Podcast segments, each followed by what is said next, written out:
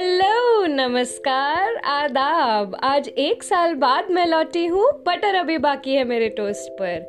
आज मैं कोई रेसिपी शेयर नहीं करने वाली, बल्कि आपको सुनाने जा रही हूँ मेरी लिखी हुई कविता, शोरगुल। तो चलिए सुनते हैं मेरी आवाज़ में मेरी लिखी हुई कविता, शोरगुल।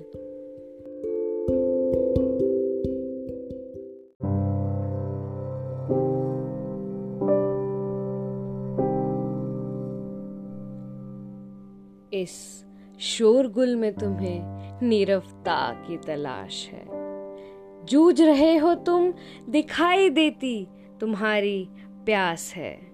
आँखों में छुपे अश्रुओं को अब बहने दो। दर्द को चीख कर बेबाकी से कहने दो। शोर से सन्नाटे तक का सफ़र बहुत ही आसान है। अपनी रूह को ढूंढ लो वही तुम्हारी पहचान है। अपनी रूह को ढूंढ लो, वही तुम्हारी पहचान है।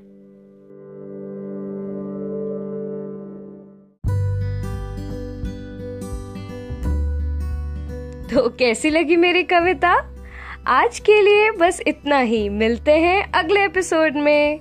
Bye bye. Take care.